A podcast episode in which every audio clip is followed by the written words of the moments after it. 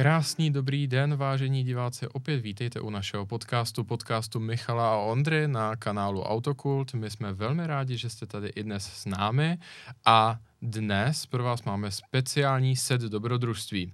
Nasedněte, Provezeme vás po závodních okruzích a railových stagech eh, po celém světě a to hned na mnoho způsobů a z mnoha úhlů.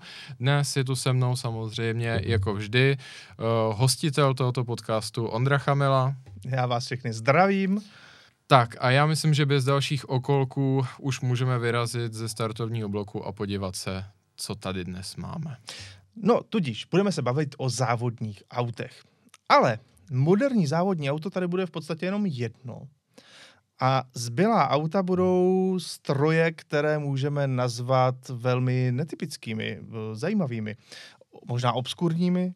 Jo. Těch přívlastků bude asi mnoho, každopádně jedná se dneska o netypická závodní auta. Ale Michale, začneme jedním naprosto typickým a to z prostého důvodu, že jsi ho vyzkoušel. Tohle je Ferrari 488 challenge. Ano, je to přesně tak, pořád tomu jak si nemůžu uvěřit, ale měl jsem teda to neuvěřitelné štěstí a můj život už nebude stejný jako předtím a to v tom dobrém i špatném, protože tohle auto, anebo vůbec obecně závodní auta jsou zkrátka droga.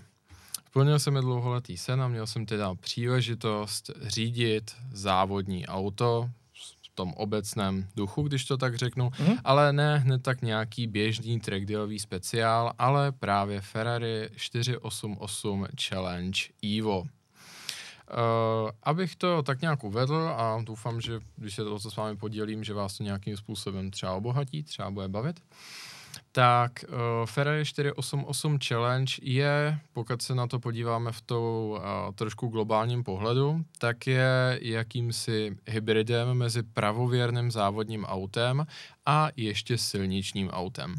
Obecně vzato se té kategorii závodních aut eh, říká Gentleman Racer. A nebo možná Cup Sporty, něco takového. A nebo kapové závodní auto. Tak. Cup neboli pohárové závodní auto, což je typicky vžitý název pro závodní série, které se jezdí jedním jediným autem.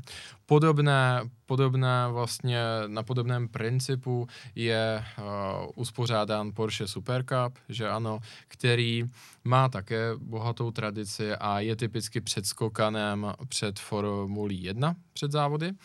E, nicméně úplně to stejné a minimálně stejně dobré provenience je Ferrari Challenge, které se dále dělí do několika tříd a to včetně těch nejvyšších, což je Copa Shell a Trofeo Pirelli.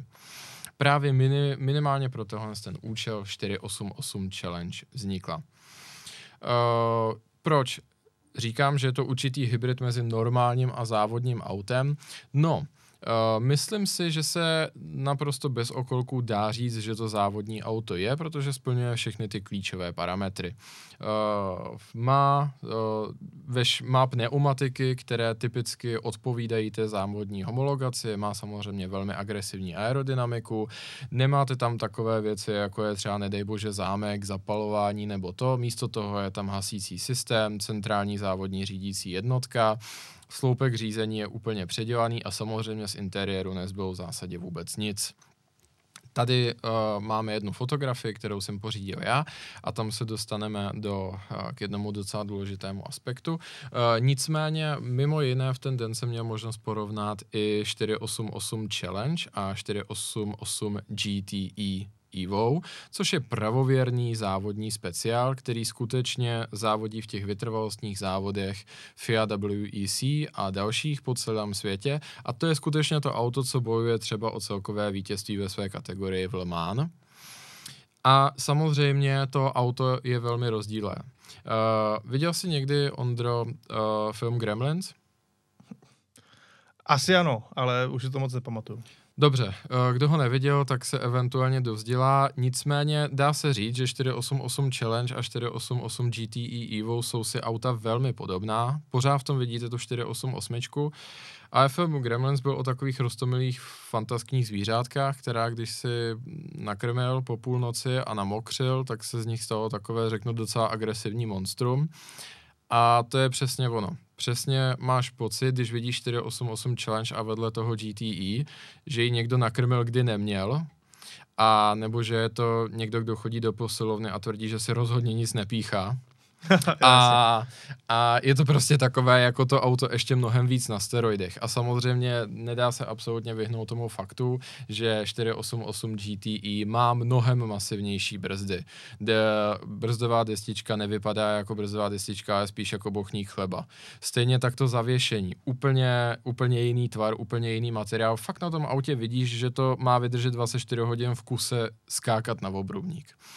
488 Challenge samozřejmě je taky podstatně vystužená. Už vůči řeknu dostatečně robustní standardní 488, ale zároveň tam vidíš, že je udělaná tak, aby řeknu trošku normálnějšího pilota, nebo právě toho gentlemana, co jako nezávodě od třech let na motokárách a ani se neumí podepsat, protože umí jenom řídit tak aby i takový člověk ji zvládnul. Aby to byl ten další rozumný stupínek z toho silničního auta a z nějakého normálního trackdayového ježdění. A musím říct, že je to fantastické. Uh, furt se z toho nemůžu zpamatovat, asi se z toho stane trošku obsese v tuhle tu chvíli, jako bylo to fantastické. Vlastně, když se do toho auta posadíš, tak tam vůbec začíná celý ten zážitek a to si myslím, že s těmi opravdu tvrdými speciály, co závodí v těch nejvyšších kategoriích, to auto sdílí, sedíš úplně jinde než v normálním silničním autě. Hmm. Po dobrý kus víc uprostřed, sebou považuji říct mnohem víc vzadu, takže palubka je daleko, daleko od tebe, ale uh, to, co k tobě trčí, je ta tyč s tím úplně miniaturním volantem, který teda v případě 488 Challenge má i posilovač řízení, aby to auto bylo maličko snadnější, ale jinak ten zážitek je v tomhle tom ohledu velmi zvláštní. Samozřejmě auto je vybaveno prošrubovávanou klecí, úplně komplet, takže už se do něj dostat je logicky výkon, který tak nějak filtruje, kdo to řídit může a kdo to nemůže. Poté řeknu fyzické stránce. Samozřejmě je zde plně závodní sedačka s pásy, které jsou nastaveny tak, tak, aby si se nadech, nic, nic víc se nedovoluje. A ten úplně miniaturní volant, který na té fotce to asi úplně nevypadá, hmm. ale v reálu je to asi takhle. To věřím. Konkrétně, to, konkrétně tohle ten volant se objevuje u té varianty Evo, u toho předchozího challenge byl ještě relativně normální, kulatý volant, tohle to už je ten obdélníček a ten je právě přejatý z toho auta GTE a z té úspěšné kampaně Vilmán. Včetně teda toho, že uh, můžeš si v autě přehrát tu slavnou scénu Kimiho Raikkonena, tak bude ten drink nebo ne, protože máš tam tlačítko na pumpičku, která tě nějakým způsobem může osvěžovat, stejně tak tam máš komunikaci s týmem, uh-huh. máš tam blinkery, což je teda i na silničním Ferrari, ale je to z toho závodního prostředí. A máš tam jednu zajímavou věc, na kterou chci ilustrovat, k čemu je vlastně takovéhle závodění dobré. Obecně za to si můžete říct, no jo, to je nuda, to je to prostě jako, to není to auto, jako co soutěží v Le Mans, to je jenom to kapové závodění. Ale hej hola, je důležitý říct jednu důležitou věc. Motorsport stojí a padá na sponsoringu.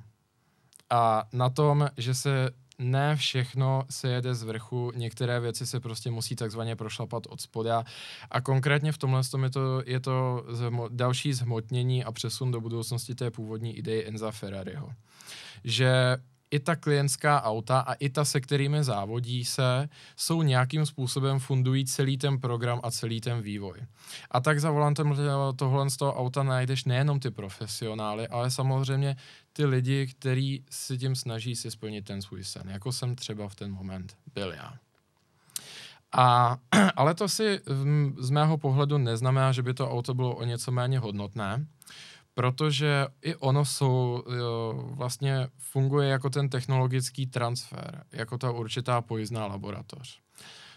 Ten den se mimo jiné prezentovala i 296 GTB, která se chlubí tím, že má úplně nové šestikanálové ABS. Hádej, odkaď to je.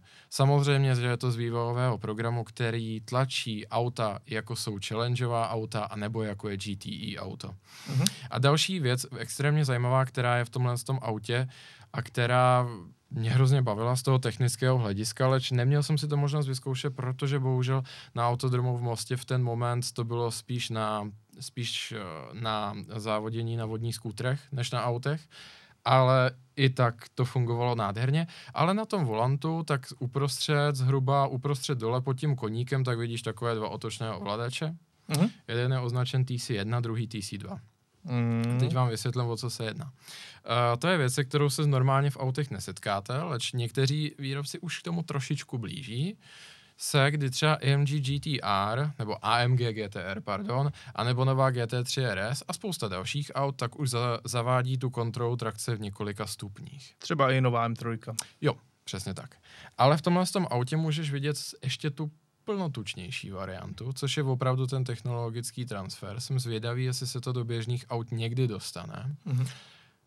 Asi jo. Byť na jednu stranu na uživatelské, na uživatelské nastavení už je to trošku složité.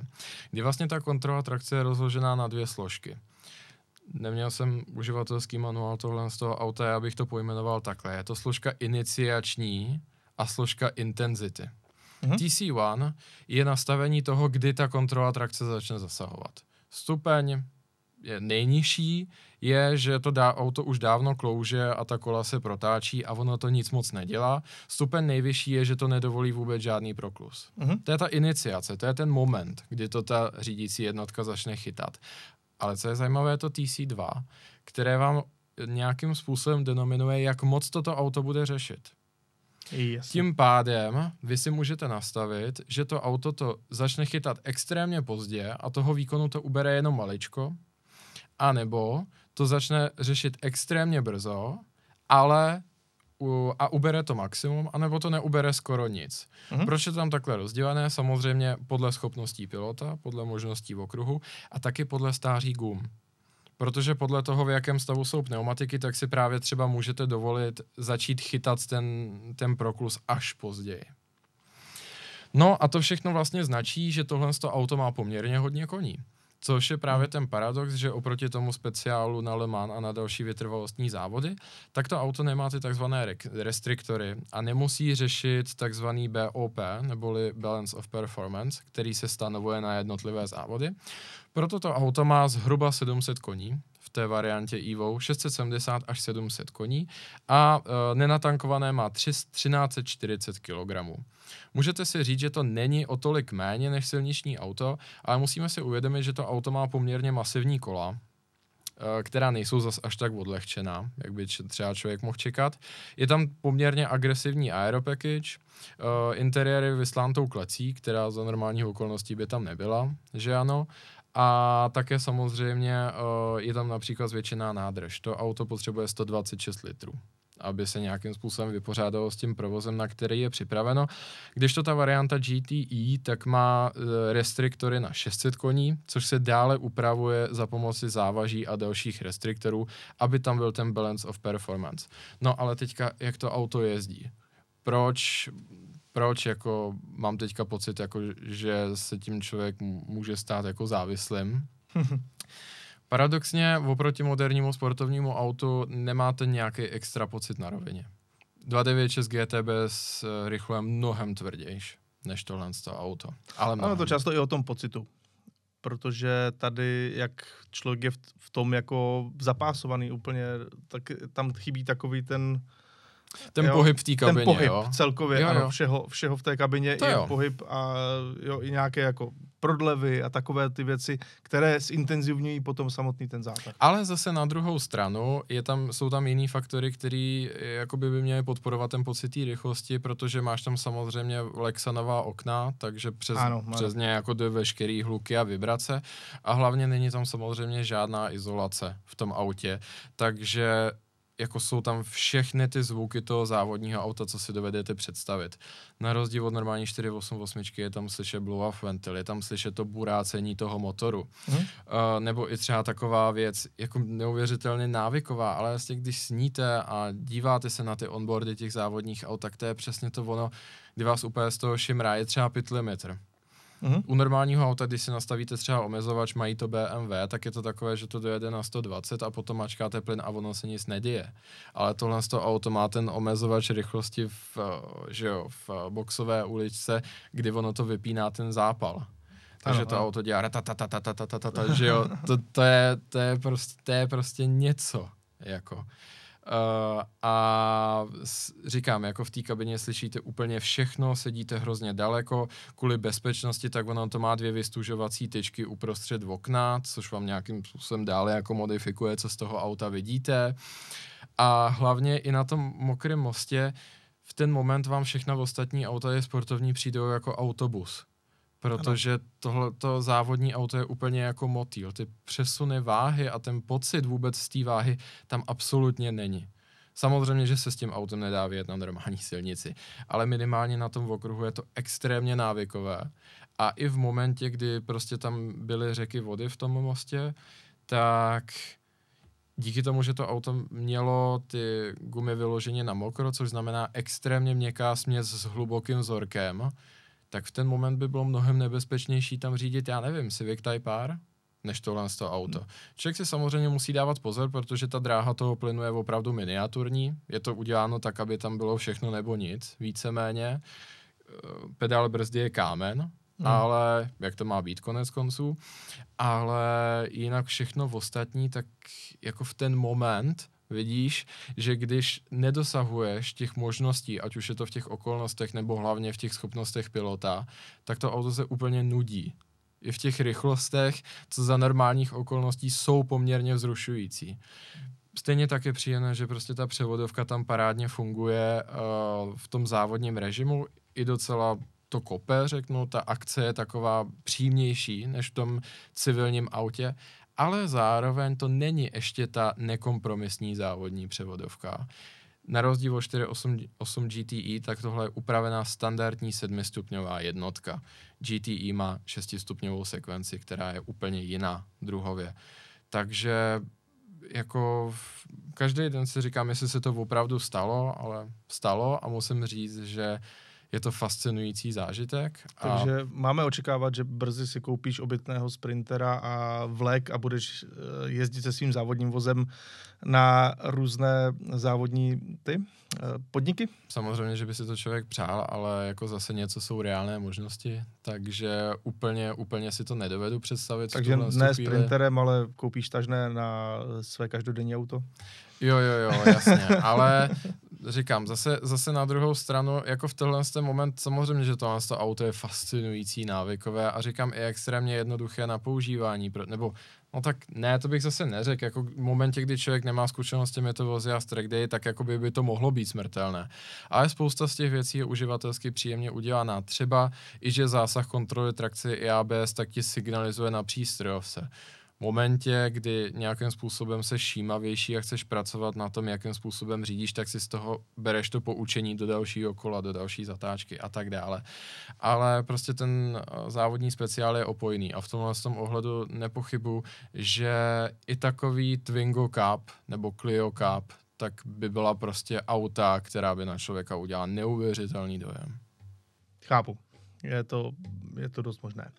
No ale tím se dostáváme k našemu hlavnímu tématu a to jsou neobvyklá závodní auta. A já si myslím, že nemůžeme začít ničím jiným, než je tohle. Peugeot 806 uh, eh, závodní specifikaci. Mm-hmm. Jen se na to podívej. Zní to bizarně už, když to ano, řekneš. Pokud uh, nás jenom posloucháte, tak Peugeot 806 je takové to hranaté MPVčko z 90. let, které dělal Peugeot ve spolupráci s Citroenem, Fiatem, Lancia. No a oni se rozhodli tohle auto postavit i na závodní tratě. Konkrétně na jeden závod a to byla 24 hodinovka Vespa, což je velmi pre- prestižní podnik. Ano. A zároveň je to samozřejmě závod, který má velkou publicitu. A doboví jezdci říkají, že kdykoliv jeli s tímhle autem kolem tribun, tak to byl naprostý jásot a samozřejmě lidi to tam oslavovali. A nicméně, o co se vlastně jedná? Tak tahle 806 svůj nějaký podvozkový základ má z Peugeotu 405 Mi16. Mm-hmm. A ovšem motor, tak ten pochází ze závodního Peugeotu 306. Je to tedy dvoulitrový atmosférický motor. Peugeot 806 tedy jezdil 24 hodinovku Vespa, ale bohužel, pokud se nepletu, tak ji nedojel, ale i tak se stává opravdu raritním, zajímavým, továrním závodním autem. Protože dneska se budeme bavit o autech, které jsou primárně tovární nebo ve spolupráci opravdu s výrobcem, s danou automobilkou. Ne úplně nějaké domácí stavby, kterých najdete hodně, pak najdete opravdu bizarní závodní auta, ale ano. tohle jsou závodní auta, která opravdu mají něco dočinění uh, s tou profesionální uh, značkou, ano. závodní stájí a tak dále. Právě ty garážistické stavby, uh, tak jsme se rozhodli minimálně pro dnešek vynechat, protože pak bychom opravdu našli, že se dá závodit úplně s tím nejobskurnějším, co vás napadne. Tam samozřejmě se té uh, invenci mezi nekladou a hrozně se těžko hodnotí, jestli to vůbec kdy fungovalo a tak konec konců jako takové auto si můžete hned zítra postavit i doma. Máte doma Duster, tak jako můžete z něj udělat závodní auto, v tom vám samozřejmě nikdo A nebudete první Duster závodí v offroadových závodech jo, úplně jo. běžně samozřejmě. Ovšem, kdybyste ho postavili třeba na okruhy, tak to už by bylo něco jiného. Ano, ano. No ovšem, Michale, teďka je něco pro tebe. Tohle je totiž uh, Lancia D50. Ano, a tohle jsem vy, eh, vybral ne z toho důvodu, že by to bylo z nějakého ohledu kuriozní, ale že se s tím, s tím autem pojí neuvěřitelný příběh. Jak víme, tak Lancia byla jedna z nejinovativnějších značek v automobilovém průmyslu a ačkoliv dneska už je v zásadě dysfunkční, tak uh, vděčíme jí za mnoho invencí, ze kterých čerpá automotiv dodnes. Mm-hmm. Ku příkladu první samonosná karoserie. Jeden z mnoha a mnoha případů. Nicméně Lancia D50 je opravdovou výjimkou. Neb Lancia se zajímala o závodění, ale spíše podporovala soukromníky a snažení s auty s uzavřenou karoserií. Mm-hmm. O monoposty se Lancia nezajímala. Nicméně to se změnilo, protože došlo i k, ke změně ve vedení Lancia a Vincenzo Lancia byl pomalu nahrazován jeho synem Giannim, který viděl rostoucí popularitu Formule 1 a chtěl se do toho působení také nějakým způsobem zařadit a hlavně věděl, že pro Lancia může pracovat Vittorio Jano, což byl naprosto naprosto geniální inženýr své doby mm-hmm. a Gianni věřil, že skutečně můžou navrhnout auto, které bude naprosto přelemové. To se psala sezóna 1954. Do uvedení toho auta bylo několikrát odkládané, nicméně o vyhlasu Lancia svědčí i to, že snad každý promotér každého toho závodu si přál, aby zrovna na jeho závodě to auto poprvé vyjelo. Nicméně povedlo se to až ve Španělsku, kde a Ascari okamžitě uh, získal pole position s tímto autem.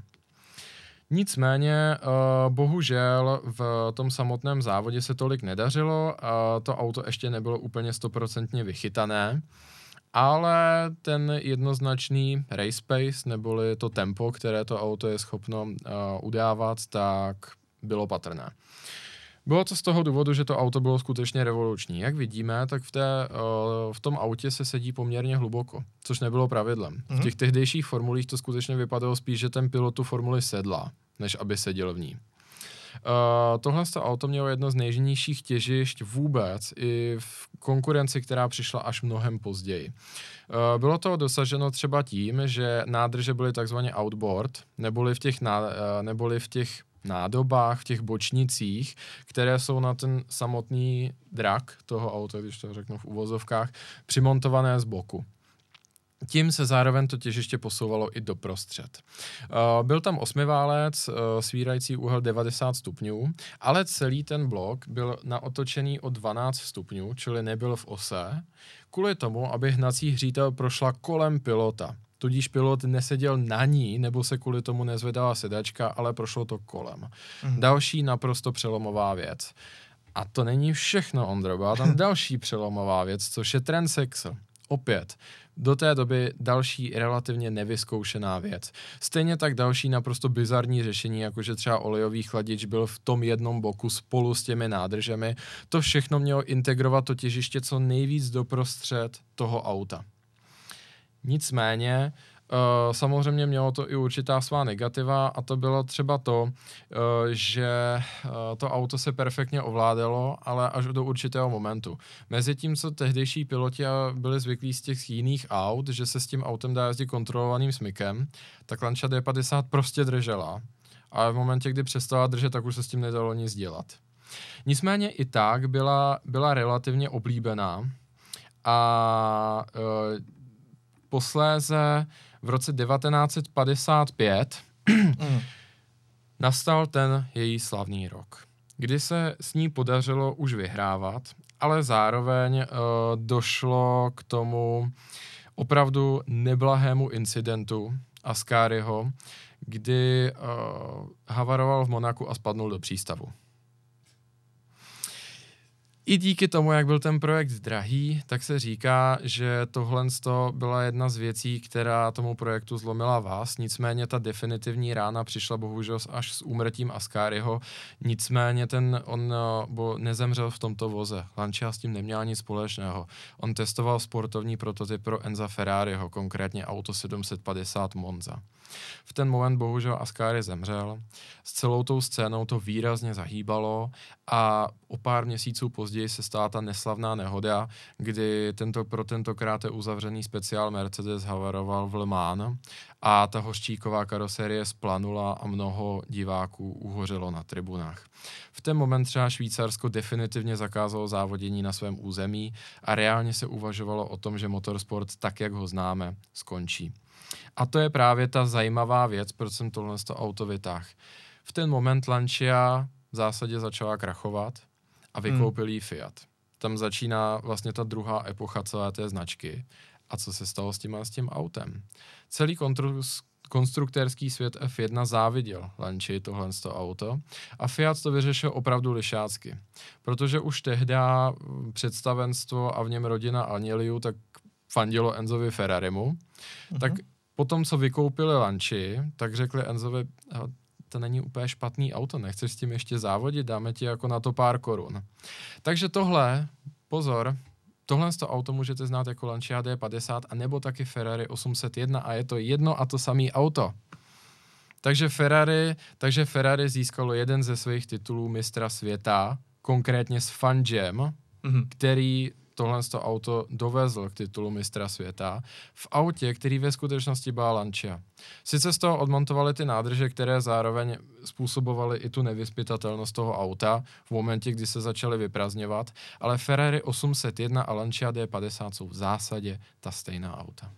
No děkuji Michale, teď si dost obohatil i mě, protože to jsem netušil, že vůbec slavné Ferrari by někdy přistoupilo k tomu, uh-huh. že cizí návrh by pojali za svůj.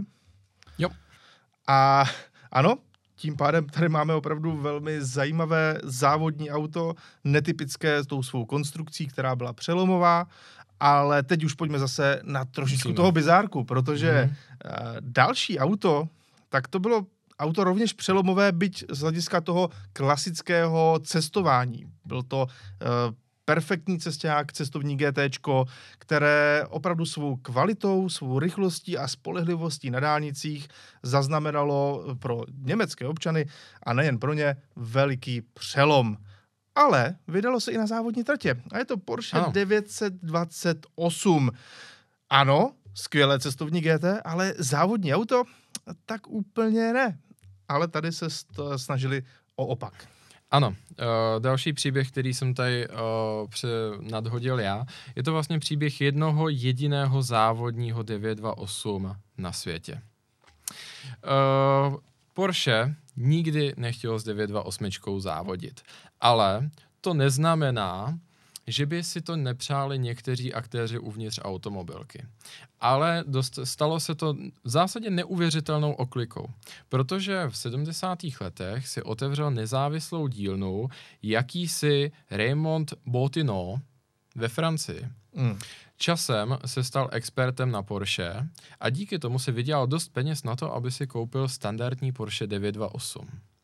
A spolu s tím, jak se jeho podniku dařilo a on si tohle auto skutečně zamiloval, tak ho čím dál víc hlodalo v hlavě ten červíček, jaké by to bylo s tímhle autem závodit. S chodou okolností uh, v roce 1983, respektive v roce 1982 a předcházející, mm. tak se podělil o tuhle ten nápad s Jürgenem Bartem, který byl tehdy hlavou motorsportu Porsche který byl fanouškem toho nápadu, že by 928 závodilo, leč věděl, že ta koncepce je hodně kompromisní a že proti těm 911, 930, které tehdy závodili v té skupině dané, takže to auto asi nebude mít úplně šancí, ale prostě si přál, aby to auto mělo trošku šťastnější osud a aby to nebylo jenom to GT pro Američany a pro, řeknu, že jo, cestovalejší Evropany, aby si to taky zkusilo. No, ale co je na tom bizarní? Uh, tohle auto nepřišlo z, z Vajzachu jako nové šasy. Tohle auto pana Botinova, který ho věnoval na tu přestavbu. To je no, jeho normální silniční auto, kterým předtím několik let jezdil. Mm. A pozor, jemu to samozřejmě bylo líto, to auto nestálo úplně málo peněz. Takže on, když ho v roce 1983 přihlásil, tak to auto ještě v té závodní variantě vůbec neexistovalo. A on čekal do poslední chvíle, jestli ho Automobil Klub Ovest, což je pořadatel Le Mans, jestli ho dovolí a bylo to až dva měsíce na den přesně před startem závodu. A teprve v ten moment oni začali řešit, co s tím autem vůbec dělat, aby mohlo nastoupit. Takže uh, právě díky intenzivní komunikaci s panem Bartem, tak naplánovali naprosto šílený plán. Za prvé to auto se přihlásí do skupiny B, která tehdy nebyla úplně obsazená a ty motorové požadavky byly sdíleny tehdy s velmi úspěšnou skupinou Rally skupina B ale je to skupina, ta skupina protínala jak to vytrvalostní závodění, tak rally. Do toho se 928 namontovala. Nemohla jet skupinu C, protože to jsou ty placaté speciály, jako třeba jede za tím s tím autem. Uh-huh. Narychlo naplánovali, co se s tím dá dělat. Objednali u Bilsteinu úplně nový podvozek, uh, objednali u Mále úplně nové písty, pan Botinotia rozebral svoje auto, nevím, čím pak jezdil do práce, ale rozebral ho a poslal blok do Vajzachu a tam rychle vyřešili uh, coating, nebo respektive že jo, vyvložkování mm-hmm. těch uh, spalovacích prostor. To auto dostalo Nikasil, aby se snížilo tření, zvýšil výkon. A potom samozřejmě vám Botino odlehčoval úplně, co šlo. Včetně toho, že například spěry za nárazníkem, že jo, takovou tu ochranou trubku, tak provrtal takovým tím kruhovým vzorem. Prostě úplně všechno v tom ano. autě vyvrtal, co Jak to šlo. dělají hondisti teďka. Přesně tak. A víš, jak to dopadlo? Netuším. Tohle to auto, který za normálních okolností je docela tlusté GT, bych tak řekl, tak ve skutečnosti muselo být dováženo o plných 20 kg, aby splňovalo minimální váhový limit. Takže tahle mise se fakt povedla, dá se říct. A jaký byl minimální váhový limit, víme? Minimální váhový limit byl, myslím, 12, 12, 12 50 suchý, mm-hmm. to auto zhruba, tak nějak to bylo. Ale zase na druhou stranu, zase tak se nedivme, protože 928 byla přelomová třeba použitím hliníku. Celý čumák na standardní 928 je z hliníku, je tam i spousta plastových dílů, takže tohle se zkrátka povedlo. Další změna, kterou museli udělat, a to zmiňuji specificky, je kvůli tomu, že standardní uh, uložení kol, respektive ložiska, tak by nevydržela těch 24 hodin závodění. A taky vyvrtali, udělali jim jiný průměr a nasadili tam úplně jiná ložiska. Autu se v závodě dařilo tak, jak všichni očekávali, kvalifikoval se na krásném posledním místě, ale vzhledem k tomu, že spousta dalších aut začala odpadat na spolehlivost, tak 928 se postupně dostávala nahoru a nahoru. Vypadalo to nadějně, ale jeden z trojce pilotů byl doporučený známý známého, pana Botinova, který slíbil, že zaplatí část prostředků, ale co si bohužel nekoupil, byly řidičské schopnosti. A pan Botino do dneška lituje, že tohle z toho jezdce zaangažoval, protože v jedné ze zatáček to auto přetočil, poslal do obrubníku, a do dneška prý Botino z toho je pilota nedostal, co se vlastně stalo. Každopádně to auto se vrátilo s poškozeným ložiskem, ale oni se nevzdali. Víš, co udělali? Netuším. Pan Botinov běhnul na parkoviště, našel tam jinou 928 a začal přemlouvat jejího majitele, aby mu půjčil to zavěšení z toho auta. A skutečně se dohodli, Botino vykoupil za tvrdý franky to zavěšení z toho silničního auta na uh, v, vlastně v Mobilheimu Bilsteinu to přizpůsobili, nasadili tam to nový ložisko a to auto s naprosto dramatickou ztrátou, ale dojelo. Ztratili ano. zhruba tři hodiny tohle s tou strašnou operací, včetně teda tohle z toho vexláctví na parkovišti. Mimo jiné, mimo jiné ty závodní barvy víš, kdo je navrh? Netučím. Nikdo. Uh, navrhnul je ten, kdo to auto lakoval. Protože na, to, na přípravu toho závodního schématu vůbec nebyl čas, takže pan Botino ve finále to jenom odevzdal lakírovi a řekl, nalakujte to nějak, aby to bylo výrazný. A Botino potom říkal, že když se mu to auto dostalo do ruky, takže se mu vůbec nelíbilo a vůbec do toho nechtěl vlíst, ale byla to tak panková akce spíchnutá za minutu 12, že prostě nic jiného už nezbývalo. A mimo jiné je ještě jeden zajímavý prvek je tohle, co jsem tady chtěl ilustrovat na tom autíčku, co jsem přinesl, což mm-hmm. je mhm. Oficiální model. Porsche z toho bylo nadšené, jak to vlastně dopadlo, i když teda to bylo poslední místo jako opárník. A panu Botinovi poslali flašku a poděkování a zároveň mu poslali malý sponzorský příspěvek na to, aby startoval i příští rok. Pro příští rok to auto nastoupilo s několika změnami, včetně toho, že tam a na tom modílku to je vidět, že to auto má boční výfuky. Aha. Jezdci si stěžovali, včetně pana Botinova, že si to nedá řídit v tom ohledu, že v tom autě je neuvěřitelný rambajs a přemáhá je neuvěřitelný bolehlav. Takže paradoxně uh, to auto, které startovalo, ta jeho nová evoluce v tom příštím roce, tak byla maličko civilnější a ty výfuky měla standardně dozadu jako normální 928. Nicméně bohužel ten příští rok to nedopadlo úplně, nebo respektive takhle, on to dopadlo dobře i špatně. Vzhledem k tomu, a to, a to je to, co mě fascinuje a na jednu stranu je mi líto. Letos, aby si příští rok, aby si startoval v Le Mans, to jsou miliony eur úplně v té nejamatérštější kategorii. Ano. Právě třeba z 488 GTE, která ceníkem stojí 670 tisíc euro. V téhle z té době si vem, že člověk přebudoval svoji dailinu a jel do závodu. A on do toho příštího ročníku nastoupil s tím, že neměli peníze na tom udělat těsnění pod hlavou, takže prostě startovali s tím standardním motorem a bohužel to auto začalo v průběhu vařit. Ale testament kvality toho auta je, že oni řekli, že jsou dvě možnosti. Buď budou vyměňovat to těsnění a ztratí několik hodin, anebo to prostě dojedou. A sadili na to, že ten motor je dostatečně kvalitní, že to přežije, takže přešli na schéma, že benzín tankují minimálně stejnou měrou jako vodu a představ si to auto dojelo a ne jako poslední. Fascinující. Hmm? Ano, tak to byla 928. Auto původně docela nevhodné na závodění, které se nakonec jo. objevilo na závodních tratích. A další takové auto je taky částečně spojené se značkou Porsche, omlouváme se za to, je to tady opět, ale tohle Bohužel. No. je Mercedes-Benz 3D G. Eh, prostě klasické G, tak jak ho známe, v tomto případě mám pocit, že varianta 280, tedy šestiválcová, která samozřejmě dělala svoji práci na Dakaru. V tomto případě se jednalo o servisní vozidlo. Jenže Michale, může nám říct, co takové servisní vozidlo vlastně zvládlo? Ano. Uh... Pohybujeme se tady v polovině 80. let, kdy Porsche závodilo se svými vozy 953 a později 959 v těch dálkových rally. Hlavně samozřejmě cílem bylo vyhrávat uh, rally Paříž-Dakar a to se nezřídka dařilo. Jako každý dobrý fabrický tým, tak potřebovali dopravodná vozidla. Tehdy i ta vlastně spolupráce s Mercedesem byla poměrně hluboká uvnitř Stuttgartu a tudíž jako auta, která sloužila jako doprovod, používali G. Tohle to auto začalo svůj život jako standardní 280 GE.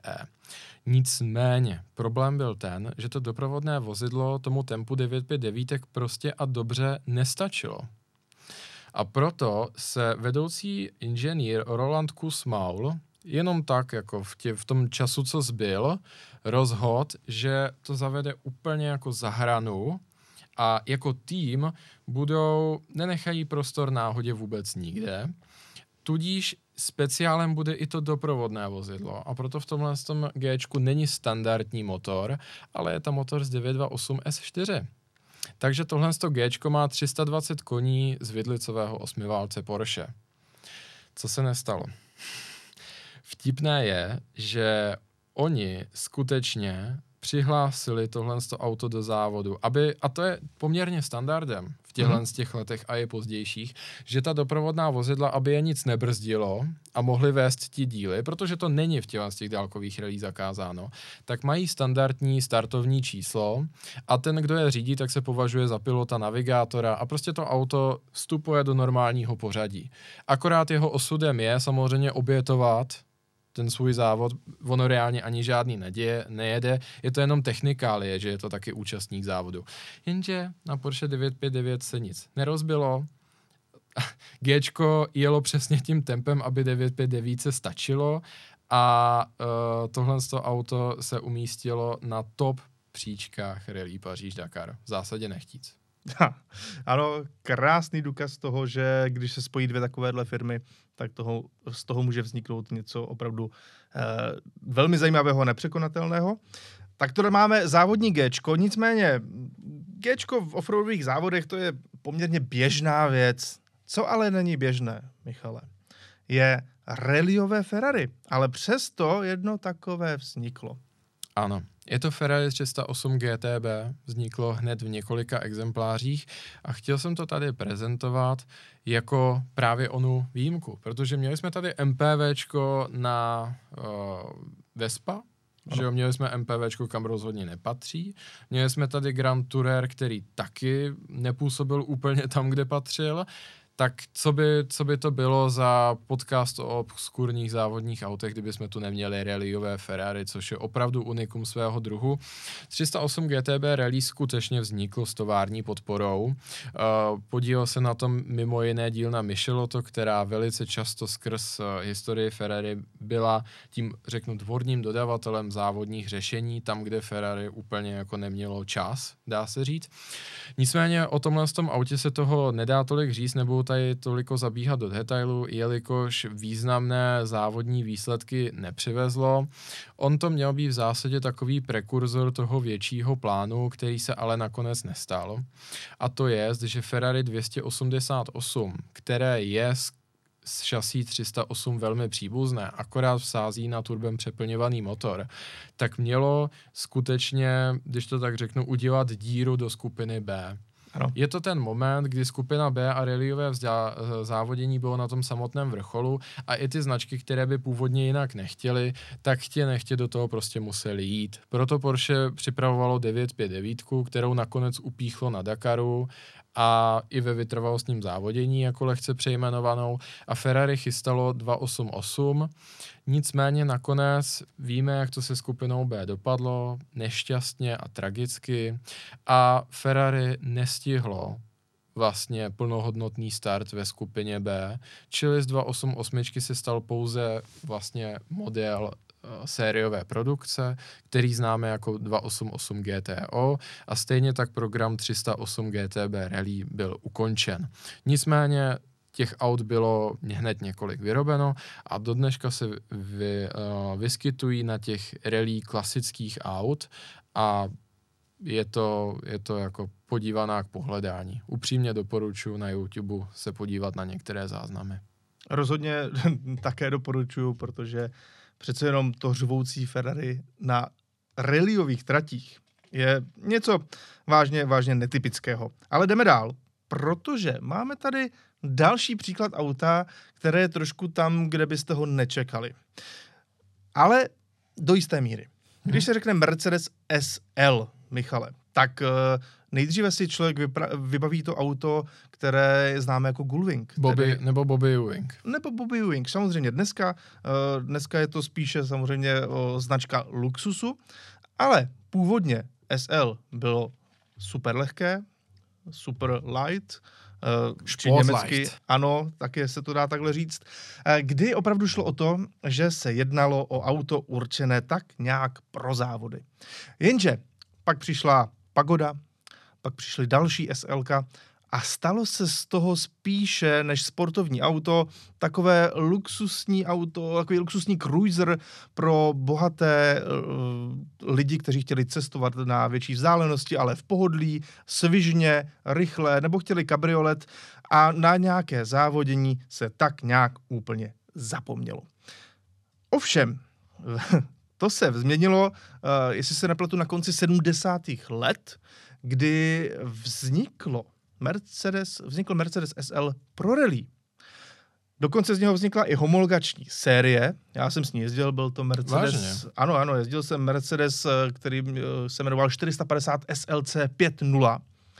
A jednalo se o kupéčko, takové, jako vidíme tady na fotografiích, jenom bez té reliové uh, výzdoby. Jednalo se tedy o to 70-kové kupéčko na přelomu 70. 80. let, které mělo 5-litrový atmosférický osmiválec, mělo docela slušný výkon, mám pocit nějakých 240 koní a zároveň to auto mělo klasickou automatickou převodovku. A právě v téhle podobě se potom zjevilo i to reliové závodní auto. Tedy s osmiválcem, s automatem, s pohonem zadních kol a jak už trošku možná tušíte, Ono to nebylo úplně rallyové auto, aby si jel rally Korzika. Bylo to rallyové auto spíše na ty safari rally. Bylo to rallyové auto spíše na ty náročné, dlouhé rally, kde se rozhodovalo zejména v těch obtížných podmínkách, které byly velmi náročné na výdrž samotného auta, což můžeme vidět i na následující fotografii, kde je to rallyové auto ponořeno v bahně a jednoduše proplétá se na stovkách kilometrů dlouhých eh, rychlostních zkouškách eh, opravdu velmi škaredým terénem, kde šlo o to, aby to auto bylo dobře postaveno, což Mercedesy, jak víme, v té době rozhodně byly. No a právě proto vznikl i rallyový Mercedes SL. Opravdu nebývalá věc, do dneška to jezdí různé takové ty revival rally mm. a mhm. podobně, kde to vlastně přinese něco úplně jiného. Klouzající za dokolku s tím bublavým osmiválcem. Eh, to bys úplně nečekal, často ještě právě s tím automatem. Stojí to za to. Rozhodně doporučuji eh, třeba se taky podívat na nějaká videa právě s tímhle Mercedesem. A jdeme dále. Protože nemůžeme zůstat v tomto podcastu i bez tohoto stroje. Michale, tohle, jak asi sám víš, je takzvané Suzuki Escudo pro Pikes Peak. To vím moc dobře. A to, to víš uči... velice dobře. A proč to víme? A proč to víme? No, protože je to uh, rekordní auto, mm-hmm. je to zároveň velmi zajímavé auto, jelikož Suzuki Escudo je u nás známé jako Suzuki Vitara, po případě Grand Vitara. A tady právě přicházíme na to, že tahle věc, okřídlená, vypadá trošku jako taková nakopnutá okřídlená Lada Samara, ale ve výsledku je to jenom výrazně snížený, přepracovaný offroad, kterým Suzuki Vitara do jisté míry je. A proč je tohle auto samozřejmě zajímavé? No, sam, no jezdilo Pikes Peak velmi úspěšně a dokonce ve dvou různých specifikacích. Poprvé se Suzuki Escudo představilo se dvěma motorama. Byly to jedna šestky turbo, jedna vepředu, druhá vzadu. Dohromady měli výkon 900 koní, takže 450 koní připadalo na každý z těchto motorů. Později, na další ročníky, připravili V6 biturbo. Už jenom jediný motor, který ovšem měl výkon tisíc koní, tedy nebo přes tisíc koní, tedy ještě o více než 100 koní navíc oproti tomu původnímu modelu. No a ve výsledku to tedy byla naprostá zběsilost, kdy jste měli auto, které už samozřejmě jenom částečně připomínalo tu Suzuki Vitara. Ve výsledku, když se na to podíváte, tak z té Vitary to mnoho nemá. Ale bylo to okřídlená, byla to okřídlená bestie, která opravdu dokázala změnit historické zápisy Pikes Peaku. A nebo vám dokázala velmi snadno a rychle vydělat mnoho kreditů v hře Gran Turismo. No samozřejmě, Gran Turismo. Tam jste s tímhle autem mohli blbnout neskutečně. Tam dokonce některé ty verze měly až 1900 koní, což ale, ale samozřejmě už nebylo úplně reálné v tom běžném životě. Určitě, určitě ne, ale je to milá vzpomínka na mládí a dětství. To auto se vlastně v té hře vyskytuje do dneška. Já si upřímně myslím, že tohle by eh, jako se dostalo tak akorát na příspěvek na právě Obscure Cars Daily, No jistě. Nebýt toho Gran Turisma. Ale díky té hře a tomu, že tohle to tam bylo vlastně nejrychlejší auto vůbec, tak prostě velká část mladých auto, mladších automobilových nadšenců tak prostě ví, co to je. Mm-hmm. Protože konec konců přiznejme si, závod Pikes Peak je taky poměrně marginální záležitost. Pořádá se jenom jednou do roka. Ano, je to taková jednorázovka, ale za to velmi prestižní, ano. velmi ceněná a velmi neobvyklá. A musím říct, že mě baví i vlastně to tehdejší, to 90 a 80 pojetí závodu PXP, kdy velká část toho závodu, bohužel smrtonostně, tak se jela na té čisté šotolině. Dneska už máme vyasfaltováno až na vrch hory. Ale není tomu tak dlouho, co je to vyasfaltováno. Není, není. A taky musím s tebou souhlasit, Šotolinový Pikes Peak byl nejvíc. To bylo to nejlepší. Třeba Ari Vatanen v Peugeotu. No jasně, zakrýval si rukou sluníčko. Taky, da, taky další věc, co vám můžeme doporučit na dlouhé večery u YouTube, pokud už jste viděli úplně všechno od nás. Jo, takhle, myslíš Ariho Vatanena. Ano, Toho můžeme doporučit i třeba na ráno nebo na poledne, ne na večer. Ari Vatanen all day. All, all day. No a musíme trošku zabřednout i do našich českých reálí, protože i my jsme dokázali postavit neobvyklé, možná obskurní závodní auto. A tím bez sporu byla tato Tatrovka B5, tedy Tatrovka, Tatra 603 B5, často nazývaná i Maraton, podle toho, že jezdila uh, onu maratonskou soutěž, jezdila na Nürburgringu, jezdila vytrvalostní závody a vlastně nejslavnější až tato poslední verze oranžová s černou kapotou a s černou střechou, to bylo to auto, které si získalo obrovský věhlas a do dneška velmi neobvyklý stroj, protože z luxusní limuzíny, která často sloužila eh, těm pohlavárům, kteří tady eh, ve stranách, respektive v komunistické straně byli, tak se rozhodli v Tatrovce postavit závodní auto. Samo o sobě je to prostě něco neobvyklého. Eh, To auto hlavně budilo pozornost svým vzezřením, a to nejenom tím, jak ona to je taková ta aerodynamická zakulacená zvláštnost. My to známe dobře, 603, tady v Česku, v Československu, všichni to dobře známe. Ale zeptejte se na tohle auto, co si o něm myslí někdo ze západu, Američan nebo podobně. Všichni na to koukají jako, no nevím, jestli to je hezké nebo škaredé. Je to rozhodně podivné, ale vlastně to má svoje kouzlo. Jo, každý to To bere, pochyby. protože je to pro ně něco auto, které vypadá naprosto unikátně. Akorát se neptejte starších členů rodiny Porsche, to, ty to neslyší úplně rádi. To určitě ne. To určitě ne. No a pak samozřejmě, čím bylo tohle auto zajímavé, byla i ta technika. Protože vzadu mělo samozřejmě tyto dvě trumpety. A to pozor, nejsou výfuky, to je ejektorové chlazení. Díky tomu ten eh, motor nemusel mít ventilátory na chlazení, používal právě tyto ejektory a eh, ten výkon tedy nebyl 150 koní, jak to bylo s ventilátorama, ale 170 koní. Tedy výrazný nárůst, pro tohle auto docela uh, zásadní. No a zároveň to teda znamenalo i to, že ty trumpety uh, tak nějak pomáhaly k šílenému zvuku. A to až do té míry, že z některých závodů mám pocit, tohle auto uh, museli, uh, respektive nebylo připuštěno vůbec, protože bylo extrémně hlučné a opravdu stálo to za to. Každopádně, dneska je to naše velmi ceněná závodní radita, dokonce tohle auto se objevilo i na závodech v Goodwoodu, na těch okruhových mm-hmm. Goodwood, Goodwoodských závodech, byť mělo jinou přední masku, uh, údajně proto, aby splňovalo uh, nějaký věkový limit závodních aut v Goodwoodu, kde to muselo být auto do roku 1960, což uh, ta pozdější specifikace, ve které to auto původně bylo, tady to vidíme Ano. na čtyř oka, tak ta přišla později, ale když se dala, dala tří oka maska, Mhm. mm-hmm. tak to auto mohlo startovat právě i v Goodwoodu a nikdo se nepodíval nad tím, že to je auto mladší. Mhm. Tudíž to je naše cenost, československá, z Kopřivnice, ale musíme ještě přejít na další netypické závodní auto a to jsou samozřejmě celá ta kategorie kombíků. Ono mm-hmm. jich je několik, ale nejslavnější je jednoduše tohle. Volvo Bez pochyby. 850. Víš, co to byl za motor, Michale? Mm, radši to nechám na tobě. No klasicky to, co Byl do to pětiválec, patří. že? Samozřejmě, No. pětiválec, Ale neznám ty přesné atmosférický dvoulitrový Ah. pětiválec, který dával 290 koní. Dvou litr. Dvou litr.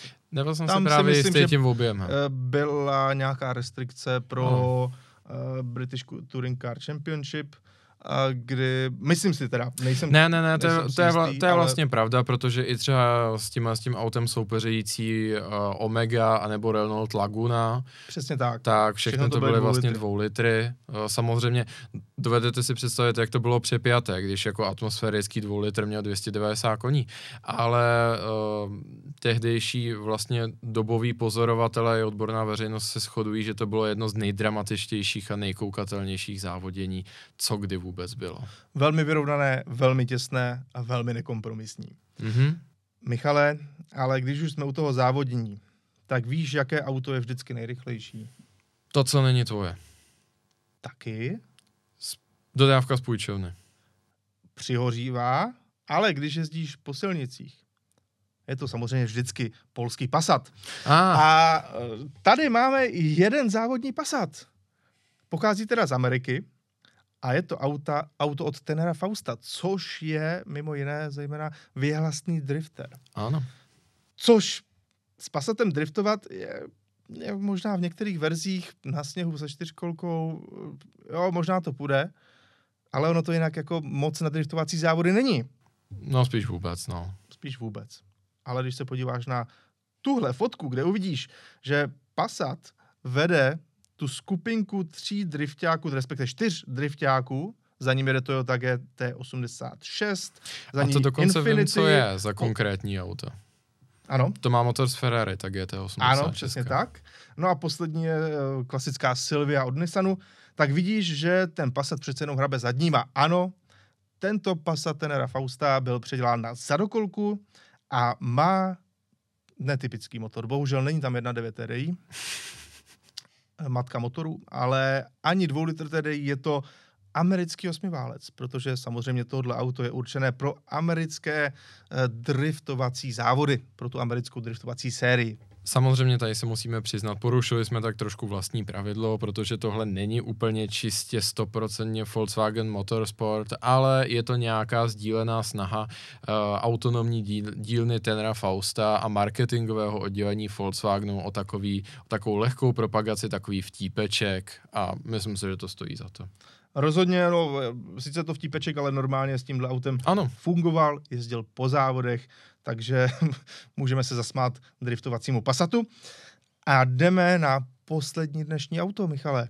A tím je co jiného, než v jednu dobu nejvíc nenáviděné auto, zároveň uh, v Americe hodně protlačované i mezi celebritami. mhm. Uh, je to samozřejmě Toyota Prius. A i Toyota Ah. Prius se vydala na závodní tratě. to je konečně Uber, který bych si přál. ano, a víš, eh, jaký to je Prius?